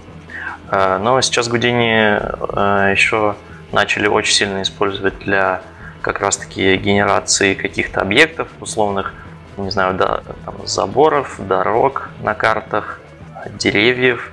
А, есть очень крутой доклад от создателей Recon по поводу как раз-таки того, как они делали карту с помощью Гудини. Они там а, делали и террейн им, и расставляли объекты, и цел, целые там деревни с помощью него генерировали. И вот сейчас эта тема очень-очень э, такая актуальная. А по поводу, допустим, ладирования, э, вот у нас в студии Simplegon используют, и мне кажется, он сейчас такой самый популярный. И, в принципе, он хорош тем, что никто практически не делает э, лоды руками. И художник просто условно сабмитит э, свою модельку и там либо она во время сабмита рассчитывает, э, рассчитываются level of details, либо там после сабмита уже где-то на сервере. Это прям, вот, мне кажется, шаг вперед, который произошел, он просто позволяет людям сконцентрироваться на арте, вот в этом смысле. Но, с другой стороны, многим художникам приходится тоже быть в некотором роде таким техническим специалистом, чтобы двигать ноды, понимать вообще, э, как что работает. И, а, да. Да, я хотел бы просто добавить, что не обязательно Гудини. Э, например, разрешать объекты можно и в Максе, и в Майе, и вообще, ну, то есть да. куча инструментов для этого. А Гудини, да, Гудини это, во-первых, я сейчас тоже начал учить Гудини, хотя вот ну, вроде теории должен был бы его, конечно, знать больше. А, раньше он вообще существовал, насколько я, сколько я себя помню. А, просто это был такой большой страшный зверь какой-то, который использовался основном в, VF, ну, VFX, в кино, там, то есть это был к играм вроде никакого отношения не имело, там частицы анимировать, опять же взрывы, вот это вот все. Но да, где-то где-то, наверное, уже лет 5 примерно, ну, может, чуть меньше, Гудини очень активно ворвался в игровую индустрию эм, э, благодаря вот этому процедурному подходу, э, и он используется в куче игр, да, значит, Ghost Recon он используется, э, Far Cry он пятом используется просто, ну, то есть я бы сказал, что не было бы вообще игры, если бы не было Гудини. У нас рассчитывается очень много, то есть дороги, вот все правильно, как эм, Александр, идет расчет э, всего, то есть обработка всех данных, э, то есть все рисуется сплайнами, там, как, э, допустим, дороги и прочее, и дальше, то есть ты просто рисуешь сплайн, а затем загоняешь в Гудини, и на выходе ты имеешь э, дорогу с рас... Э, конкретного типа, эм, абсолютно идеально стыкующуюся ну, визуально, то есть подставляются нужные кусочки моделей, эм, террейн, все, то есть все генерится там, э, одновременно генерятся заборы, там дорожные знаки, дорожная разметка, там какие-то лужи, какие-то там, ну, то есть все декали, все. Естественно, то есть это ты будешь, ты просто потратишь, там, я не знаю, всю жизнь на расстановку этого всего э, вручную. И, например, а затем, если тебе нужно это все переделать, то есть, вот опять же, приходит арт-директор говорит, ну вот мне не нравится, как выглядят там дороги, и вообще, то есть, надо поменять карту. Э, геймдизайнер к тебе прибегает и говорит, вот э, я все, я, я тут ночью не спал, я подумал, что нужно все поменять, короче, все меняется. И, э, и, ну, и как бы ты э, процедурная генерация в этом отношении э, просто рулит, и ты, ты просто нажимаешь еще раз кнопку, грубо говоря, и все пересчитывается, ну, не в реальном времени, ну, то есть какое-то время, там, допустим, полчаса, час. Но речь идет о минутах и часах вместо там дней, недель, месяцев и годов. Это однозначно. И да, Гудини рулит. Ну да, да, и вот как в нашем подкасте как бы такой девиз э, указан как лень как двигатель развития. Мне кажется, вот э, как раз процедурные все такие штуки, они э, в полной мере отражают вот эту сущность техартиста, потому что ну, это не только процедурализм, но очень часто хочется потратить условно час на какой-то инструмент, после которого ты там просто сможешь сесть, нажать одну кнопочку, и у тебя все будет, вместо того, чтобы это делать да, руками. Да, абсолютно согласен, абсолютно согласен после этого подкаста можно такой sale point. Э, Леня это sale point для Гудини. В принципе, процедурализм это э, вещь такая, как я на очень простом языке пытаюсь донести, в частности, нашим 3D-артистам, которые еще не вкусили процедурную составляющую геймдева, что забор, который ты делаешь день, э, в принципе, можно дизассемблить на столбик и параллельную планочку. Также, если ты учитываешь высоту террейна, на которой это все строится, то тебе, по сути, нужен террейн, столбик и, пар... и планочка. После этого, прогнав через процедурные инструменты, неважно, Гудини это или что-то другое, важен сам принцип подхода дизассембла задачи на более мелкие подзадачи. И ты получаешь результат за минуты, за часы, но никак не за неделю за месяц. Этим самым ты работодателю или своей фирме а я напомню, что на Западе э, все больше и больше инди-студий, инди-разработчиков начинают пользоваться именно процедурными инструментами, будь то какая-то тулза в Unreal, в Unity, или там в кастомном решении, или Houdini. Тем более SideFX еще очень лояльно Apprentice-версию, если не ошибаюсь, выпустили для инди-разработчиков. А, это экономит Не совсем, время. Э, не совсем. Apprentice — это для изучения, это, абсолютно бесплатная mm-hmm. версия, ты ее скачиваешь, любой может скачать и пробовать Houdini, там просто ограничение на рендер, э, нельзя рендерить больше, чем, по-моему, 720 э, пикселей картинку, и, по-моему, там еще watermark будет стоять. Но изучать это полнофункциональная версия Apprentice я вообще всем рекомендую, если кому интересно, вы просто идете на сайт CDFX, скачаете Apprentice version и изучайте Гудини, это очень круто. А инди-версия, э, есть именно инди отдельная да, да, версия, точно. вот она для инди-команд. Да, очень мощный инструмент. Все больше и больше докладов на GDC, на Юнайтах э, и на прочих ивентах появляются, когда инди-разработчик использует, казалось бы, монструозный инструмент для своих маленьких задач для небольшого платформера. А почему сейчас э, SideFX все больше и больше фигурирует в э, то есть будь то Ubisoft или будь то uh, Guerrilla Games с тонной докладов по Horizon Zero Dawn. Потому что, начиная с версии 15, если я не ошибаюсь, все ближе Гудини выходит из, uh, ну не то чтобы монополии, из инструментария для VFX и филмейкерства для, в сторону геймдева. У них появился отдельный штат сотрудников, техникал артистов и технических арт-директоров, которые разрабатывают специальный геймдев shelf если я не ошибаюсь, да, да. Toolset. И буквально все задачи, которые вы выполняли либо руками, либо с помощью очень жестких и сложных, тяжелых по сложности выполнения скриптов в Maya, Max или где-то еще, реализуются одной простой нодой с вынесенными параметрами. Да-да. Я вот еще тем... хотел кое-что да-да-да, пожалуйста, Алексей. Я хотел кое-что добавить эм, вообще по поводу э, там тулзов, скриптов и прочего. Эм, Э, вообще разработка и улучшение пайплайна э, на проекте э, это, ну, на мой взгляд, вообще основная задача tech artist'а. А, то есть ты просто вот делаешь удобно моделерам, лайтерам, вообще ну, всем, кто связан с разработкой продакшена, и стараешься в первую очередь понять, вот ставишь себя на место, допустим, вот environment artist'а, и думаешь, что бы здесь, вот что мне здесь не нравится, что я ненавижу, э, какие-то повторяющиеся задачи и так далее, и, э, и ты стараешься избавиться от этих монотонных действий, э, там по 100 тысяч раз, которые нужно делать, и вот как в примере с забором, например, и так далее, э, ты вместо дела, этого действительно делаешь скрипт какой-то и э, по себе прям вот центр управления полетами организуешь, чтобы одной кнопкой можно было все сделать.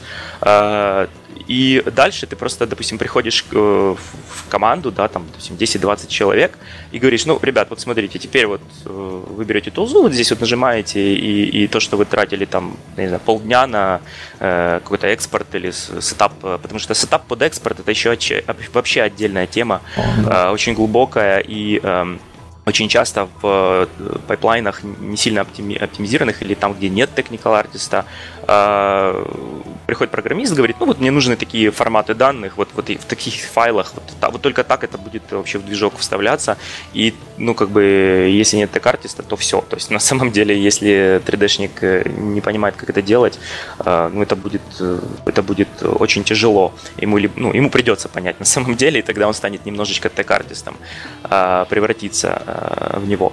Эм, значит, поэтому ты просто приходишь в отдел и говоришь, вот теперь вы можете это, значит, использовать, использовать вот этот вот этот вот инструмент.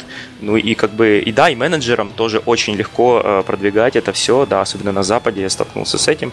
Значит, э, ты просто приходишь к менеджеру и говоришь, вот у меня тут э, есть как бы идея, как оптимизировать пайплайн, как оптимизировать такие-то, такие-то там задачи, и вот вместо, допустим, там трех недель на setup там будет уходить, допустим, там три дня. Ну, я э, утрирую, но иногда так и бывает. И, конечно же, э, очень легко даже просить дополнительные какие-то ресурсы человеческие на это, например, опять же, еще один программист или еще один скриптер, э, потому что Э, на Западе очень много именно выделенных профессий, да, то есть э, сидит человек, он является, допустим, скриптером, то есть он просто сидит и пишет скрипты, тулзы для, для кучи проектов студии, или же выделенный tool программер, то есть он не работает над игрой, но он работает над редактором, он работает над э, какой-то веткой редактора специфической, например, только над лайтингом, или только над шейдерами, или, ну, вы поняли. И эм, очень, э, кстати, очень важно, хотел отметить этот момент, это очень важно.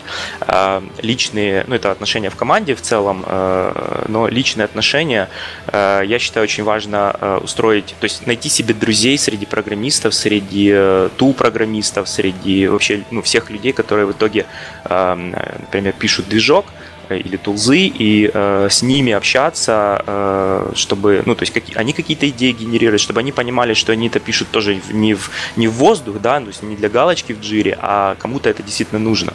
Э, потому что когда ты приходишь, вот ты, ты как бы ты для них артист на самом деле, то есть ты приходишь к, к ним, и они на тебя смотрят как на артиста, просто на очень такого продвинутого, который еще может в код заглянуть или там что-то сам написать.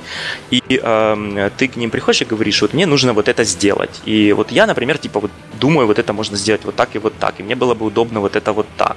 И вот посмотри, я тут скрипт на, накидал, вот он вот такой, и, а, а дальше, допустим, человек начинает, он такой, о, а я действительно тоже думал над тем, как, э, допустим, там что-то улучшить, неважно что, э, но я не знал, будет ли это нужно вообще кому-то, поэтому я так там сидел, там вот набросал там тоже какие-то со своей стороны. Э, ну, у тебя интерфейс гораздо круче, ну, опять же, не, не то, что он круче, он, он для меня, я знаю, чем я буду пользоваться на 100%, а он не знает, чем артисты пользуются, он никогда не был артистом, например. Поэтому это основная тема, что ты приходишь и Э, и устанавливаешь какие-то такие ну, дружеские отношения с, э, с другим э, совершенно как бы разделом общества, на больш, особенно на больших проектах, вот, типа вот как в Ubisoft, это очень важно. Эм, и, и это просто ты, ты вот э, устанавливаешь эти отношения, а дальше это очень, это все как бы выигрывают от этого, э, потому что программист начинает понимать, что его работа э, какая-то нужна, у него начинает просто сыпаться идеями какими-то э, с технической стороны и так далее. Э, он к тебе прибегает, говорит, а вот я тут сделал, вот как ты думаешь, это вот вам будет нужно? А, а, а ты говоришь, да, это будет очень круто, и сам начинаешь тут же думать, а как ты это все применишь, потом ты это тестируешь, естественно, убеждаешь, что все очень хорошо работает, все очень эффективно, все очень классно, и, а затем ты приходишь к команде уже и э, говоришь, э, окей, чуваки, опять у нас тут вот изменения. Иногда э, э, проблема в следующем. Э, опять же, изменения внутри э, уже э, ну, проекта, который создается, да, который уже в продакшене. То есть вы уже там, грубо говоря, начинаете кранчить, а тут, э, допустим, программисты берут и меняют формат данных, или, ну, неважно, то есть какие-то изменения в инструментарии или изменения в ну, в чем угодно, в, в структуре данных. И э, первое, кому прибежит э, программист, потому что ну, это действительно ему нужно, например, там вместо там, 15 FPS становится 30, он там что-то решил, какую-то проблему, неожиданно возникшую, это, это постоянно встречается, но он понимает, что для этого нужно вот вообще поменять пайплайн или там пере, переэкспортить все модели, uh-huh. например.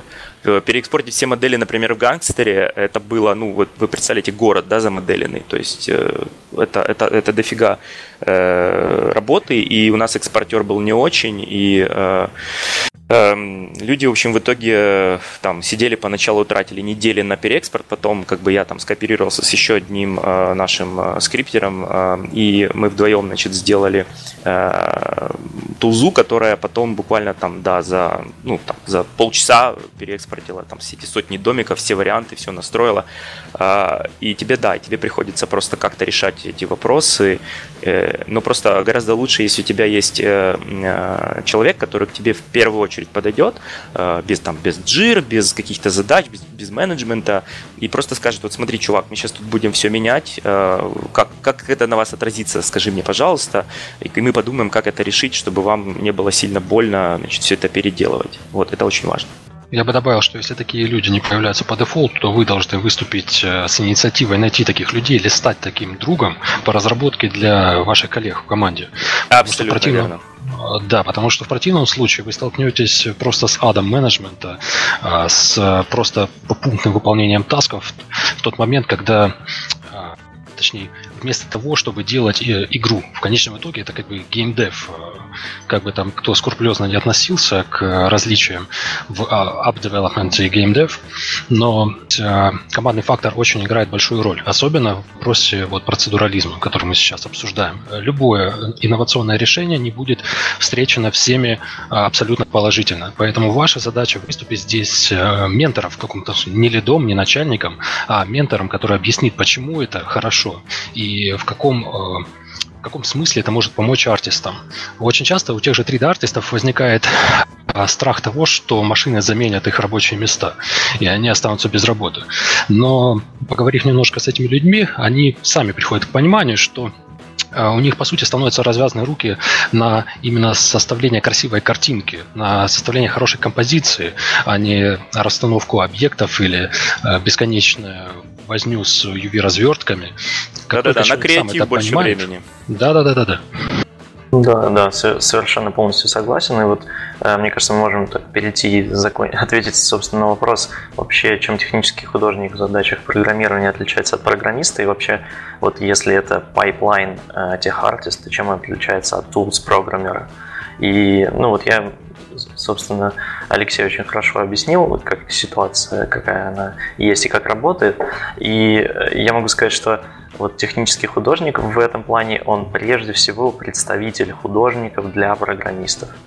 Потому что э, даже если техническому художнику нужен tools программер, который, например, для движка напишет какой-то инструмент, э, то все равно это э, point of contact должен быть тех артист, потому что если э, вот эта точка контакта это просто Jira и Task, то скорее всего инструмент, э, даже если он будет хороший, но он будет чаще всего сделан так, что он будет не очень, скажем так, usability, user-friendly, потому что вот как раз технический художник он, как представитель художников, он понимает, как художники это будут использовать, потому что он, скорее всего, и сам его, возможно, будет использовать, и э, представляет, что конкретно хочется, и с какими техническими трудностями может тоже столкнуться, э, э, программ, собственно, tools программер.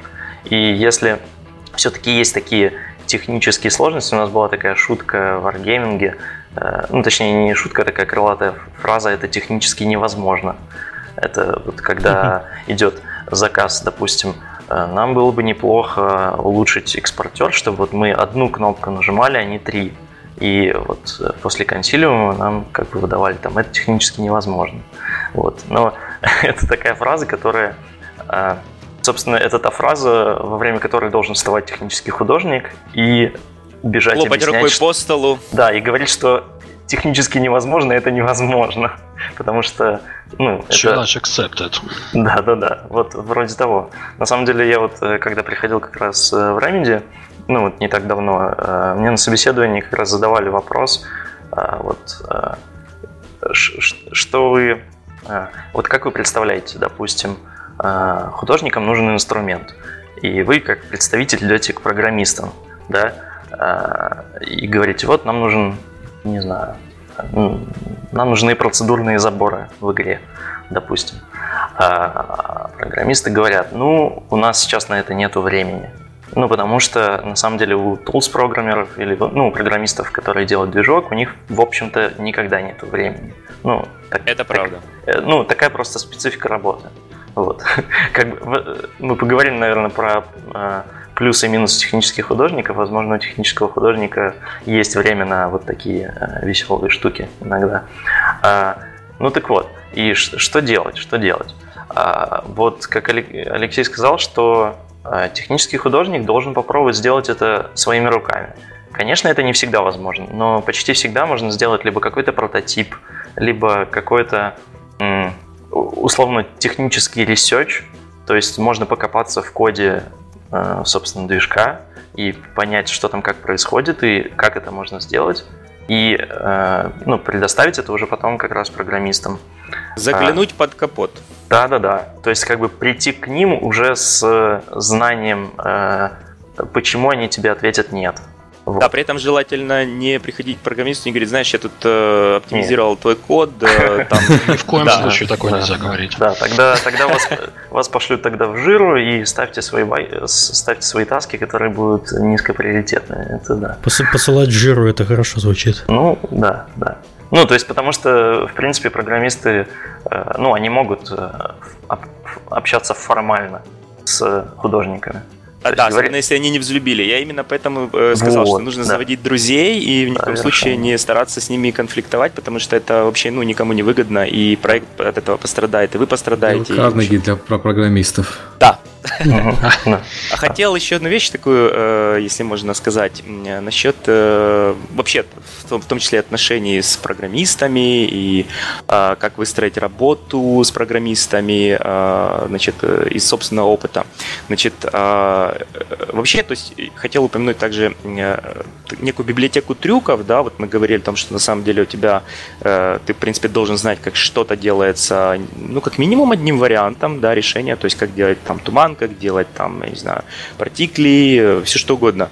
А, э, так вот, очень полезно знать, как какие-то задачи решались в других играх, в других движках, и всегда нужно задаваться вопросом, вот как это вообще сделали. То есть вот ты смотришь на любую игру, а, новую, старую, неважно.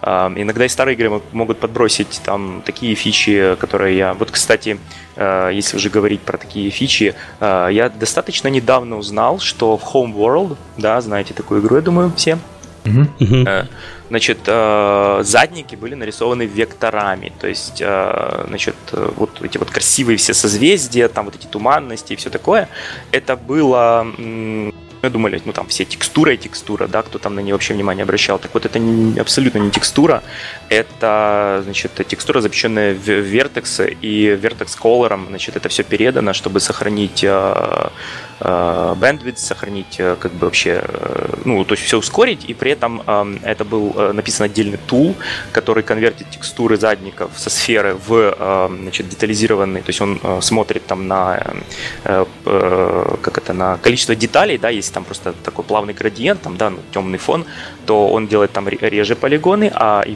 вертексы, соответственно, вершины, а если Э, ну, если там очень такие какие-то там созвездия, очень плотная э, идет информация, то он там больше режет это все дело.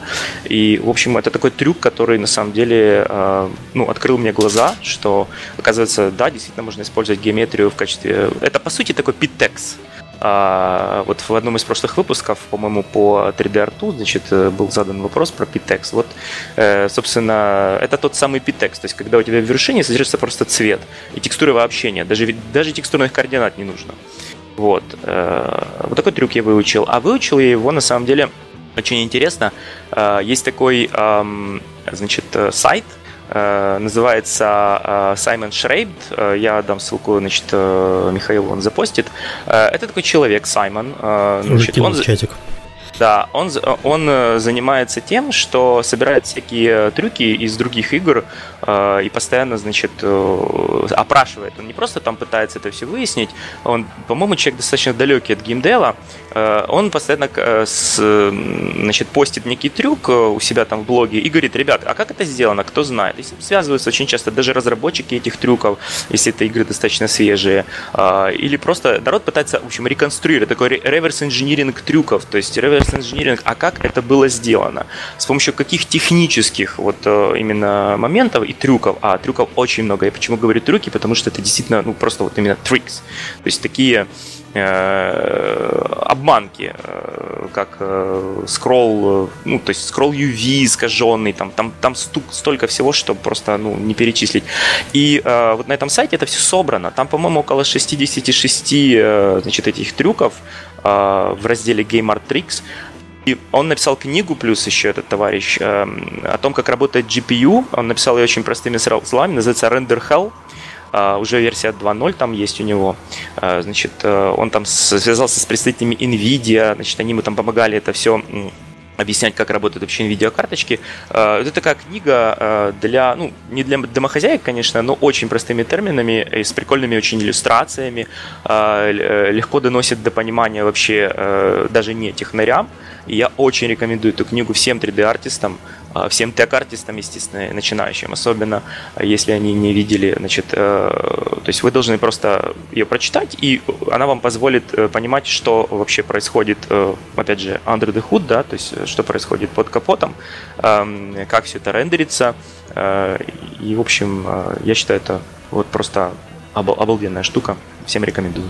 Да, да, прям, прям вот я ее добавил как раз в ссылки, которые нужно кинуть после подкаста. И вот у меня тут такой комментарий, э, ну, от себя я написал, не советую для просмотра обычным игрокам. Потому что мне кажется, что... Да, они разочаруются, они, они поймут, что их обманывают. Да, да. Это просто, ну, не стоит, если ты не хочешь А как же магия? Как же магия? Они поймут, что нет никакой ложки. Да, да, да. Так Кстати, из последних работ, к которым прикоснулся этот Саймон, который на каждом своем видеодокладе говорит, что его фамилия не Шрайпт, я не помню, как э, именно его фамилия, но последний продукт, над которым он э, очень плотно работал, это Райм. То есть, если вы играли, очень э, прикольно выглядящая игра. Он сильно вдохновлялся Зельдами, в частности, последний Breath of the Wild. Вот, поэтому очень много трюков, особенно показано в его последнем видео разборе полетов, как делался VFX для Райма. Я не видел, кстати, а можешь скинуть? Да, это один из э, пунктов в его Game Art э, Tricks. А, окей, я, я просто давно не был у него на сайте. Да-да, то есть очень здоровский чувак, он просто берет как бы себе челлендж, а, а как это сделано, и пытается это все реализовать там средствами популярных игровых движков. Да, он еще, он мало того, что да, это очень э, хорошее замечание, он мало того, что просто говорит, ну вот это сделано вот так. Э, он очень часто, особенно сейчас, по-моему, на Unity стал э, воспроизводить вот эти все фичи, воспроизводить эти все трюки, и у него, по-моему, есть э, просто вот страничка там или еще где-то в онлайне, ну поскольку Unity, да, может публиковать прямо в WebGL, э, то есть есть просто демки. Да, можно зайти и посмотреть, вот у него там, по-моему, вот эти вот э, шарики здоровья из Диабло, они там у него где-то были э, в, в онлайн, то есть да, это, это круто.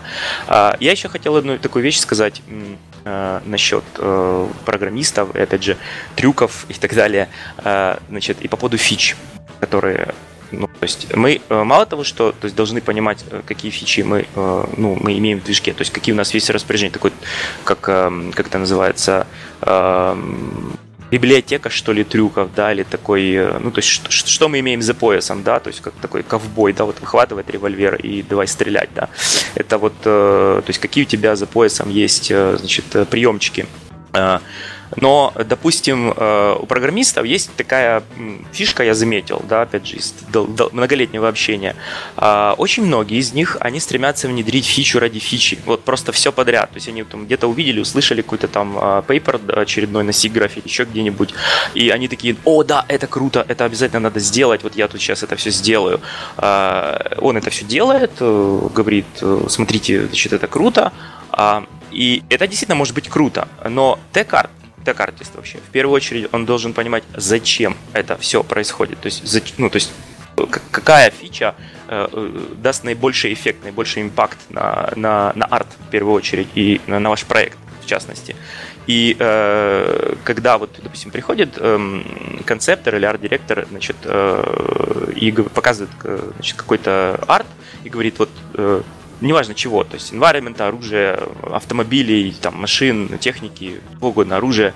Эм, и ты вот просто смотришь на это и в голове э, моментально раскладываешь это все на вот это я делаю так, это я делаю так, это я делаю вот так. То есть это мы вообще можем сделать, это мы вообще не можем сделать, э, как я уже говорил, да, то есть э, если не можем, то начинается дискуссия, а нужно ли это нам вообще и так далее и что можно изменить, например, в концепте, да, или в подходе, или в стиле даже иногда. Э, если, например, понимаешь, что ну, движок под это не заточен, и чтобы его заточить, там потребуется еще, там, грубо говоря, год-два э, и так далее, то есть нужно ли нам вообще это все, так вот, когда ты э, посмотрел на этот концепт и все, ты дальше смотришь и договариваешься с концептером, ну, в основном с арт-директором, конечно, договариваешься, что, окей, вот эту фичу у нас ее как бы нет, и она нам очень нужна, она прям даст, там, не знаю, 80% там вот к картинке, к тому, чему, э, что нужен, какой, э, какое впечатление должна создавать картинка э, в движке. И ты дальше, ну, допустим, делаешь это сам, да, вот просто садишься и пытаешься этот концепт сделать сам, теми средствами, которые есть на данный момент. И ты понимаешь, что чего-то не хватает. И ты идешь к программистам, объясняешь им проблему. Вы вместе, опять же, садитесь, думаете, как это можно сделать. То есть ты как ты картист, ты постоянно подкидываешь программистам вот это тоже могут быть очень челленджин, интересные задачи, челленджин. То есть э, они это очень любят, программисты. Вообще все, ну, я не знаю, то есть э, мне очень нравится, когда ты вот не знаешь, как это сделать, и это как бы сразу тебе челлендж. Ты, а, ага, а могу я это сделать или нет? И, ну, не просто сделать, а чтобы это еще 30 FPS было. И э, твоя задача просто посортировать все по приоритетам. То есть, потому что только ты на самом деле знаешь, какой наибольший эффект э, на визуальной части окажет та или иная фича. И получается, ты как воронка фич для программиста, да, то есть ты артист это такая воронка фич для программиста. И, э, и он одновременно же цемент между артом и технологиями. Э, вот, это моя такая Звучит, ставочка. извините, как-то даже не знаю. Ну, э, если, вот. если, допустим, предположить, что мы как бы кирпичики, да, вот когда мы строим э, проект, мы как бы являемся кирпичиками, программинг это кирпичик, э, арт это кирпичик, то мы, по сути, цемент. Мы на самом деле нигде. Наш, э, нашу работу, вот если, ну, если работу environment artist'а, он может показать, сказать, окей, допустим, это вот э, моя локация, или там даже проп-моделер покажет свой ящик, извините за, за банальное сравнение, бочку, да, там, значит, и, и скажет, вот это моя бочка, вот я ее сделал, да, то есть вот она в портфолио лежит, то да, это еще будет отдельная тема, что показывать uh-huh. в портфолио. Но как ты в портфолио покажешь, что ты оптимизировал пайплайн, или что ты, как ты в портфолио покажешь, что ты э, подсказал программисту там, как э, что-то сделать и так далее. Ну, то есть это... Фотографию довольного программиста и довольного художника. Э, скорее, довольного, довольного менеджера, а Менеджер, в идеале, наверное, да. д- довольного юзера, потому что, ну, то есть, как бы для, для кого это все делается, это делается для, на самом деле, для игрока, чтобы он, э, ну, чтобы ему было интересно играть и в вашу игру, наверное. Ну, это мое мнение. Раздел «Наши счастливые клиенты». Да-да-да. Я там кинул еще пару ссылочек, если не трудно, киньте, пожалуйста. Это ага. один из, э, одна из ссылок это Алан Зукони, э, независимый разработчик. Я имел честь послушать его доклад на последнем Unite Europe. Очень толковый чувак, очень хорошие триксы у него. В принципе, это одна из э, вкладочек, которую я посещаю чуть ли не каждую неделю. И Catlike Coding чувак делает специально туторы как по C-Sharp программированию, так и по обучению, как работать с шейдерами, из чего они состоят, именно с точки зрения кода. Тоже очень крутые ребята. А вот, вот это выражение «воронка фич» у меня прям напросилось. What remains of воронка фич. Прям неплохо. Данила, а можно тебя попросить э, для тех, кто слушает в записи, на сайте, в комментариях просто потом вот все эти ссылки опубликовать, ну, с небольшими твоими вот этими ремарками? Да, конечно, конечно. Окей, спасибо. Там будет еще несколько ссылочек, но у нас там есть отдельный пунктик, посвященный полезным ресурсам. А, там угу. я чуть-чуть побольше расскажу, книжки, такие все вещи. У нас так разговор плавно идет, что я даже не понимаю, на какой сейчас мы теме да, из да. плана находимся. Я загипнотизировался немножко тоже. Но вот э, мы э, от, от, отличие от программиста обсудили, э, и, а вот такой ответ на маргинальный вопрос. Зачем платить и нанимать технического художника, если можно купить больше ассетов, нанять больше программистов? А мне кажется, я хочу сразу кое-что сказать, что это очень тесно достаточно перекликается вопрос с вопросом, типа, нужен ли вообще на инди-проектах technical artist, а, ну, потому что да, вообще, то есть, когда ты начинаешь некий продакшн, ты должен, ну, то есть, у тебя первым возникает вопрос, окей, а, типа, окей, я найму там 3D-шников, я найму там художников, концептеров, там, найму еще там программистов, естественно, а, то есть, ключевые позиции, естественно, все, всем известны, а дальше, да, некая такая тем, ну, в большинстве, я вот, опять же, сталкивался, эм, ну, это не на Западе, на Западе здесь очень четко понимают, что такое technical artist, здесь отдельно прямо вот учат в университетах именно на Т-карт, есть и так далее. То есть здесь, конечно же, всех прекрасно понимают, кто чем занимается, такое узконишевое э, э, разделение.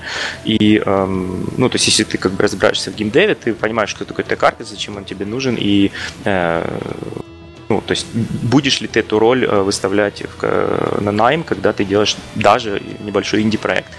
Э, ну, то есть, э, как бы, вы понимаете, что когда вы что-то, ну, как начинаете разрабатывать, вам поначалу вообще непонятно, то есть у вас нет пайплайна вообще в принципе, да, то есть, э, э, то есть для меня ответ очевиден. У вас нет пайплайна. Как вы вообще будете работать? Что, ну, что будет делать 3D-шник? Какие форматы использовать? Какое разрешение текстур? Какие там ботлнеки в рендере? Э, то есть движка, например, да, движок есть, программист есть, возможно, даже тулзы есть. Ну, вот, например, вы взяли там Unity или Unreal, там, там, там все, ну, как бы, все это есть, да. А, но, тем не менее, конкретно для вашего проекта э, существует миллион вопросов, как конкретно, что, э, что вы будете делать. Поэтому и опять же, программист, э, да, он может помочь в какой-то степени, но надо очень четко понимать, что часто программист, ну, по крайней мере, мне встречались такие, это такой э, э, отстраненный человек достаточно, и для него любая ваша модель, да, это такой суп из полигонов или там суп из точек, да, ну суп из полигонов вообще такой термин есть отдельный. Он может там написать суперэффективный алгоритм рендера, например, этого супа методом там какой-нибудь path tracing'а там в реал-тайме или еще что-нибудь. Какие-то там внедрить супермодные наработки из последнего сиграфа, опять же, то есть там облака какие-нибудь трехмерные или еще что-нибудь. И он при этом будет дико этим гордиться. Ну и там действительно есть чем гордиться, это очень сложные э, задачи. Но э, ему, по большому счету, вообще по барабану, что там рендерится, какая там у вас модель, какие текстуры э, и так далее. То есть это, если вам повезло, и если это очень хороший и опытный программист именно из геймдева, он, конечно же, прекрасно понимает и, и чувствует, что надо 3D-артистам э, и вообще просто артистам, да, то есть что нужно на, на, на артовой части. Э, и, скорее всего, он, возможно, понимает это, потому что э, он работал с, техником, с technical артистом раньше на каком-то из других проектов, и, и когда ты общаешься с человеком, естественно, ты ну, начинаешь немножко разбираться в теме, и он, э, когда к тебе постоянно с какими-то вопросами э, натипными подходят на каждом проекте, то ты понимаешь, что да, это вот номер один, э, вот это востребовано, там уже, то есть это популярная фича, ее надо сразу сделать, да, и когда вот такой человек на проекте, да, программист имеется в виду, то вам, возможно, даже тех-артист и не нужен. То есть э, программист, он просто сам э, покроет вообще на 90% э, и пайплайн, и тулзы, и, и документацию, и все что угодно, и даже, может быть, какую-то автоматизацию напишет, э, но только потому, что он четко представляет, как этим будут потом пользоваться. Э, и это редкость на самом деле. То есть я за всю свою карьеру, ну, встречал, ну, не знаю, по пальцам обеих рук э, количество таких людей. Э, это максимум. И особенно на Западе. Здесь вот, если так немножечко э, как бы говорится, здесь э, очень много людей, которые просто делают свою работу. Они э, учились там на программиста, ге, там геймдев программиста, опять же, там куча по, под специаль, специальностей, там э, программисты э, искусственного интеллекта отдельно, там геймплей программисты и так далее, и так далее. Э, и, и когда ты приходишь к программисту и говоришь, ну, типа, вот э, мне там нужна такая фича такая фича, то буквально там первые пять минут общения ты понимаешь, насколько этот человек, то есть либо он вовлечен, он энтузиаст, он понимает, что вообще происходит, либо это человек, который сидит там от забора до обеда, условно говоря, и, э, и таски в джире, значит, лопатит, и ему абсолютно по барабану, э, он вам ничего, то есть э, как бы никакого фидбэка от него, то есть э, не будет, то есть э, ты так э, стукнул по колокольчику, есть звук, нет звука, все, то есть как бы если нет звука, то смысла как бы тратиться дальше нету, и я обычно в таких случаях просто иду к менеджеру, я ни в коем случае не жалуюсь на человека, естественно, то есть он делает свою работу, но я говорю, что а можно, например, то есть найти другого человека или там, а можно часть задач я возьму на себя, то есть чтобы я вообще от него не зависел, э, чтобы, например, э, я не ждал там по две недели, когда там он закроет свою джиру и, э, и выдаст мне какую-то там очередную итерацию, которая, ну, скорее всего, там какие-то будут проблемы опять, потому что не бывает беспроблемных э, с первого раза написанных тулзов. Э, а я говорю, допустим, я могу вот этот кусочек работы взять на себя, э, я буду очень быстро итерироваться в течение дня, там, например, для себя, видеть, работает, не работает, и когда уже дойду до какого-то там определенной степени юзабилити, да, то есть когда уже моим тулзом там или вот фичей можно будет пользоваться, я тогда уже это спи спихиваю на, на отдел тулзов, говорю, вот это вот мне нужно вот так, жира, она одна, и она будет работать, и вы все это делаете, и все хорошо. Опять же, обычно менеджеры на это соглашаются, ну, потому что они понимают, нормальный менеджер, он должен понимать, что, э, ну, то есть это будет все равно бенефит для проекта, то есть, как бы, если человек э, покрывает некую область э, задач, то он, как бы, ну, то есть в итоге это будет результат, все все равно работают на результат, это понятно. А, поэтому, опять же, возвращаясь к Инди, если у вас есть 3D-шник-энтузиаст, да, и программист-энтузиаст, вот такой вот, то вам, возможно, тег-артист вообще не нужен. То есть у вас, в принципе, все есть, у вас такой, как это, блендинг между э, артом и технологиями уже будет присутствовать. Это такая диффузия, как в физике, между двумя телами. Но если этого нет, то вот как раз тут я и возвращаюсь к своей аналогии. Э, кирпичики и вы цемент. Вы должны просто э, понимать, что если вы не наймете тег-артиста, вот вы стартуете инди-проект, если вы не наймете тег хорошего тег-артиста, опять же подчеркиваю, а, у вас в середине проекта возникнет ну, куча вопросов. Почему там все лагает, почему там память жрет, почему там концепт вот классный, моделер классный, в Максе или Мае все выглядит очень круто там, да, потому что местными шейдерами там все запилено. А, а в игре какая-нибудь, ну, извините, какашка получается, да, там все лагает и так далее. Потому что, ну, тег-артист решает основную задачу, как сделать так, чтобы картинка на экране была одновременно и конфетка, и не, э, тормозило, значит, все это на девайсах. И я могу так сказать. Значит, вы, поскольку всегда на стыке технологий, вы должны понимать, как все устроено, и обязательно немножечко уметь программировать. Хотя бы на скриптах. MaxScript, там, Mel, Python, Lua, все что угодно. И желательно иметь, конечно же, да, бэкграунд какой-то из арта. Ну, в общем-то, все. Все, что я хотел сказать по поводу, нужен ли тег-артист для инди-проектов. Я думал... Да. да, пожалуйста, Саша. Э, хорошо, спасибо. Я хотел немножко добавить, э, ну да, вот Алексей рассказал с точки зрения вот, там, художников-программистов, зачем и менеджеров. Вот э, если подумать немножко более глобально с точки зрения там, human resource и вообще управления студией. Чем хорош техартист? Тем, что его можно пристроить, в принципе, почти на любой, я думаю, на любой стадии проекта. Вот как уже сказали на препродакшене, он будет там устраивать пайплайн, э, думать про технические требования, там, делать ТЗ для художников и так далее. На стадии продакшена это могут быть там поддержка тех же тулзов, ну и, в общем, все, о чем мы уже сегодня говорили и на стадии уже там бага фикса, э, ну, в зависимости от специальности технического художника, он будет и э, там перформанс смотреть, и править э, какие-то сложные баги и так далее, и так далее. Дело в том, что ну, все понимаем, что не со всеми специальностями так получается. К сожалению, иногда, если студия, например, делает ну, последовательно проекты, то Э, например, 3D-художники на стадии препродакшена ну, не всегда нужны. Ну, то есть нужна а, там, 1, 2, 3 человека, но не, допустим, в полном объеме. И все студии, собственно, почему э, ну, это, конечно, другая тема для разговора, но почему э, многие крупные тоже студии, они используют аутсорс, и вот именно арт идет на аутсорс. Это не только, ну, даже не всегда, потому что аутсорс дешевле, чем э, э, художники внутри студии, а, собственно, потому что э, есть периоды в создании игр, когда ну, художников просто некуда пристроить. И это довольно большая проблема. В этом плане техартист, он как бы может и художником в крайнем случае поработать, и программистом. Вот, такая да, позиция. но по поводу кем может поработать техартист, это в принципе full stack developer. Ну, а, да-да-да. Ребята здесь упоминали, во-первых, цемент, полностью согласен. А, если вы нанимаете большое количество 3D-артистов и программистов, у вас увеличивается количество связей. С точки зрения менеджмента и управления командой, это ад адовый. Потому что каждый новый человек – это свое видение, это свой стек задач и свое мировоззрение. Техартист, с моей точки зрения, это чувак абсолютно упоротый. Любой техартист, который является квалифицированным профессионалом. Не, ну это правда. Потому что именно этот человек э, является фанатиком геймдева. Потому что я не знаю тех артистов, которые делают калькуляторы под Android. Но не встречал я как-то в своей карьере. А этот человек знает, как строится проект от и до. Это не, не означает, что он выпустил свой мир Варкрафта. Этим занимаются геймдизайнеры и люди, которые изучают э, там, привычки, поведения и нравы фанатов э, вселенной. Э, техартист – это человек, который сэкономит вам уйму времени и нервов когда скажет, что это в проект э, можно пихать или этот в проект нельзя пихать. Он может определить ваш бюджет на разработку. Сколько полигонов, текстур, шейдеров, материалов и шейдерных инструкций может быть у вас в кадре.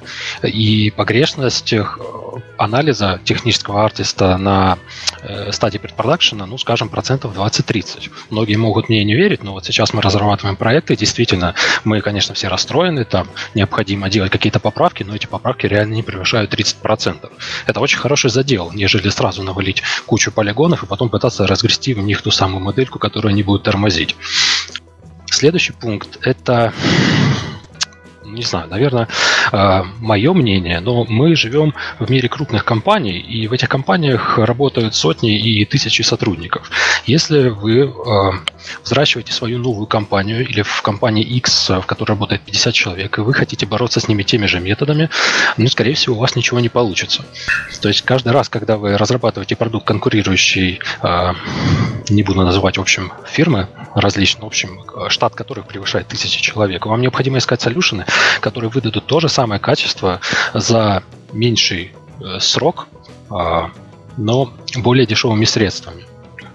А, и вы также, то, что мы уже упоминали, вы должны уметь работать с а, творцами. Это ребята, 3D-шники, которые творят, которые часто не соглашаются на компромиссы. Так вот, если в вашей команде сидит энное количество 3D-шников и прочих э, кодовых творцов, как раз Technical Artist поможет их слепить э, в одно целое. Потому что никакой Project Manager, никакой геймдизайнер не будет с этим заморачиваться. А если и попробует, то через какое-то время он уйдет на, там, не знаю, инвалидность какую-то с разрывом мозга. Дальше, если вы берете ассеты и думаете, что вам не нужен техартист, потому что там все оптимизировано. А, ну, вероятность такого исхода процентов 10-20, потому что у вас проект, он уникален конкретно для вас. И те ассеты, которые красиво выглядят на картинке в Asset Story или на каком-нибудь маркетплейсе, они сделаны конкретно под эту картинку. Как вы их будете юзать? Это абсолютно сугубо ваше дело, и, возможно, тут полигонаж или шейдинг, который используется, будет для вас слишком э, дорог. Поэтому по поводу инди-разработчиков, очень многие инди-разработчики не подозревают на самом деле, что они уже являются отчасти technical артистами. Возможно, они не имеют какой-то технической глубины э, рендеринга картинки, там, построения 3D-моделей, но на уровне оптимизации они уже выполняют эти задачи. Потому что рынок с каждым годом становится все жестче и жестче, и плохой софтварный продукт, в принципе, э, не будет воспринят э, как позитивный. Вот, как-то так. Поэтому хотите сэкономить э, время э, на разработку, хотите знать, чего ожидать в конце вашего проекта и хотите потратить меньше денег на штат, при этом аккумулировать информацию о э, разработке технического пайплайна, милости просим к technical артистам. Да, я хотел одну вещь добавить насчет mm-hmm. бюджетов, там полигонажа и вообще, то есть в больших студиях этим занимаются технические директора, не technical артисты. То есть это вот просто отдельно, причем на, на проект зачастую это будет больше одного человека. Э, они делятся на зоны, да, там кто-то занимается environment, кто-то занимается еще чем-то, э, и у них, эм, значит, именно, именно директора, они считаются, ну, как бы э, развитием technical artist, один одной из веткой развития, да, если говорить про карьеры, то, например, technical artist, затем он идет там в какого-нибудь associate technical директор, ну, грубо говоря, помощник технического директора, а затем он идет в технические директора, когда он, в принципе, уже напрямую не, не, ну, ни, ничего не, не моделит, в общем-то, грубо говоря, да, ничего не вставляет, хотя, естественно, он может это делать и обязан уметь это делать. И дальше он просто сидит и э, значит, скоп бюджета делает, то есть, ну, определяет вообще, да, вот у нас не больше там миллиона полигонов в кадре, например, и так далее. То есть, опять же, ну, не, не от балды это все берет, а базируясь на каких-то э, очень глубоких анализах предыдущих проектов, похожих проектов и так далее. То есть он создает э, базу именно техническую, для, по которой уже будут работать технические артисты. Но это касается больших очень проектов, да. А еще, кстати, хотел добавить, пока не забыл, у нас вот этом GDC, который будет, значит, 18 а, от нас едет э, по поводу процедурализма, от нас едет докладчик Этьен Керриер, это э, по поводу Гудини, он, видимо, будет там доклад делать. Э, значит, очень рекомендую посетить всем, кому интересна процедурная генерация и прочее, прочее. Да, раз уж ты сказал про GDC, вот я видел в чате, там был э, вопрос по поводу того, стоит ли GDC Vault своих денег.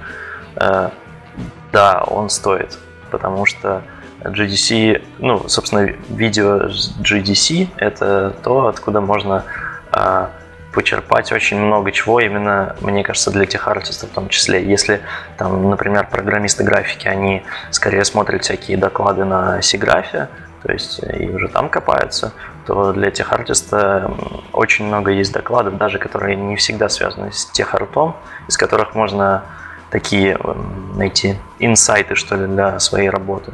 Вот такой ответ на вопрос.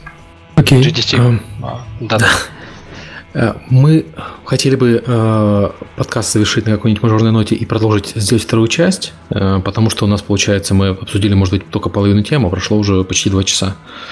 Вот, э, давайте еще одну тему возьмем, обсудим и будем потихоньку закругляться, если вы не против. Да, да, конечно. Да. Alright. Мы как раз э, немножко говорили о том, что технический художник человек ленивый, и я считаю, mm-hmm. что это вообще его достоинство. Э, ребят, что думаете? Поленимся завтра на работе? Да, придется. Шучу. Да, лень двигатель прогресса. Да, по поводу лени, это все, конечно... А в чем она выражается? И в профессиональном плане именно? Ну, это Я вот то самое. Давай, Данил. Хорошо, хорошо, да, спасибо. Если задачу дают 3D-артист, то он говорит, это плевое дело, 10 минут, сейчас это все за моделью заявишь, и давай сразу движок, следующий таск. Если это дается программисту, то, а, это все классно, все, давай, погнали. Если дается это тех-артисту, то этот человек анализирует, насколько э, задача глубоко вплетается в проект и как часто она репетативна. Будет ли ему необходимо э, в будущем возвращаться к ней и какие для этого могут быть предпосылки? Масштабируется ли контент или предполагается его масштабирование? Какого, насколько широк э, фактор охвата девайсов того, что будет потенциально рендериться? И когда все перечисленные и там тысячи еще всяких моментов будут собраны в кучу, техартист начинает думать, как это лучше организовать. И в этом случае акцент уже не идет на то, что а мы используем 3D Max, а мы используем Maya. Надо работать с тем, что есть. Если чувак использует 3D э, Max, надо подумать, какие инструменты ему облегчат интеграцию, каким образом, какие есть э, пресеты, тулсеты, инструменты, экспортеры, импортеры э, в движке, с которым мы сейчас работаем.